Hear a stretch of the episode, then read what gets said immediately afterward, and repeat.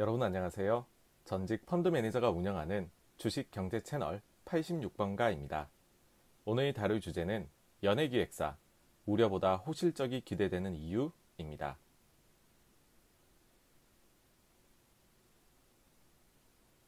코로나19로 인해 가장 타격을 많이 받을 업종으로 늘 연예 기획사가 지목되었습니다. 왜냐하면 실적에서 공연이 차지하는 비중이 큰데 일을 못하게 되었기 때문입니다. 실제 주요 연예 기획사인 SM, JYP, YG 3사를 단순 평균해서 코스닥과 비교를 해보면 코로나에 대한 우려가 극심할 때에는 더 떨어지고 상승할 때는 덜 올랐습니다. 그나마 최근 제법 상승한 게 이 정도입니다. 그런데 최근 실적이 생각보다 괜찮을 것 같다는 보고서가 나오고 있습니다. 그 이유는 음반 판매량입니다. 다음은 가온 차트 기준으로 작년 1분기부터 SM과 JYP의 음반 판매량 추이입니다. 지난 2분기에는 SM이 276만 장, JYP가 140만 장 판매하여 작년 분기당 평균 판매량인 120만 장과 70만 장을 두 배 이상 넘어서는 쾌거를 이룩했습니다. 글로벌 팬덤 확장과 국내 팬덤 간의 치열한 경쟁 등 다양한 이유를 들 수 있을 것입니다. 그런데 만약 이렇게 예상치를 올린 보고서조차도 사실은 현실을 아직 덜 반영한 것이라면 어떻게 될까요? 여기서 잠깐 음반 매출 추정을 쉽게 할 수 있는 방법에 대해서 이야기 드리겠습니다. 제가 실제 펀드 매니저로 일을 할 때에도 사용했던 방법입니다. 음반 매출액은 실제 실적이 발표되기 한 달하고도 열흘 전에 거의 추정이 가능합니다. 바로 가온 차트 덕분입니다. 가온 차트 앨범 판매에 들어가시면 매달 출고량 1위에서 100위까지를 보여줍니다. 각 기획사별로 소속된 아티스트의 3개월치 자료를 더하기만 하면 됩니다. 조금 수고스러울 수는 있지만 투자하는 시간이 30분도 되지 않는 데 비해서 얻는 효용은 큽니다. 비록 100위 이후에 대한 자료가 없고 출고량 기준이기 때문에 완전히 판매량을 반영한다고 보기는 어렵지만 매우 흡사한 흐름을 보입니다.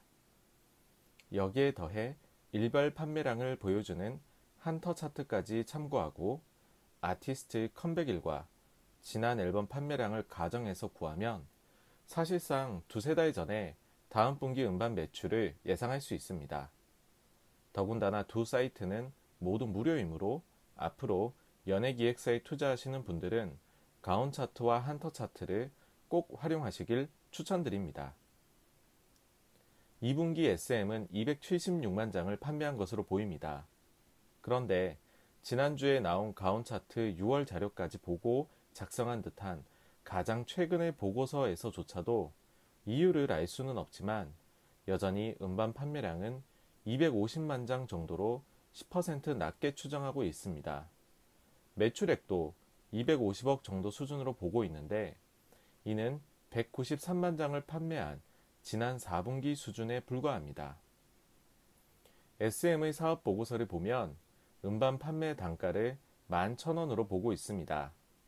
여기에 부가세 10%를 더해서 1.21배를 음반 판매량에 곱하면 거의 음반 매출액과 비슷하게 나옵니다.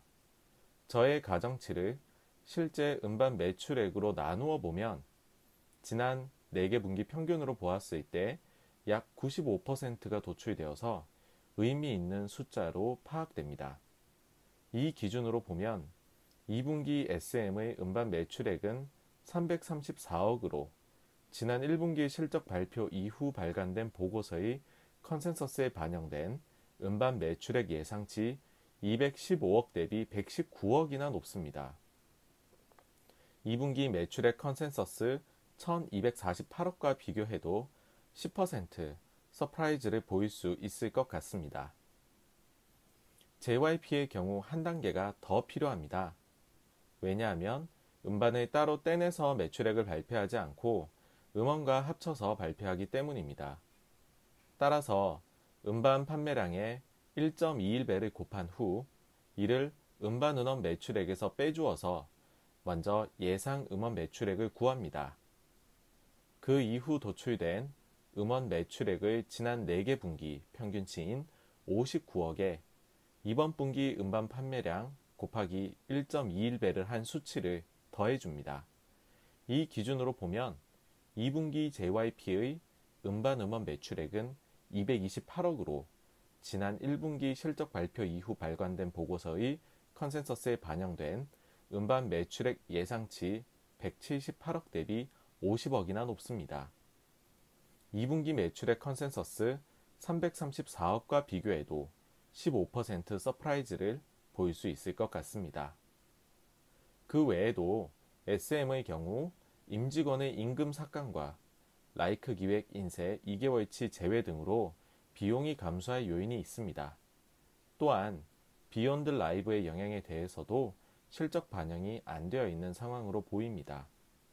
모두들 이구동성으로 티켓 가격이 3.3만 원에 불과하고 1계정 2인 접속이 가능해서 영향이 별로 크지 않을 것이다. 혹은 긍정적으로 보는 보고서에서도 이를 이익 추정치에는 반영하지 않았다라고 하고 있는 게 현실입니다.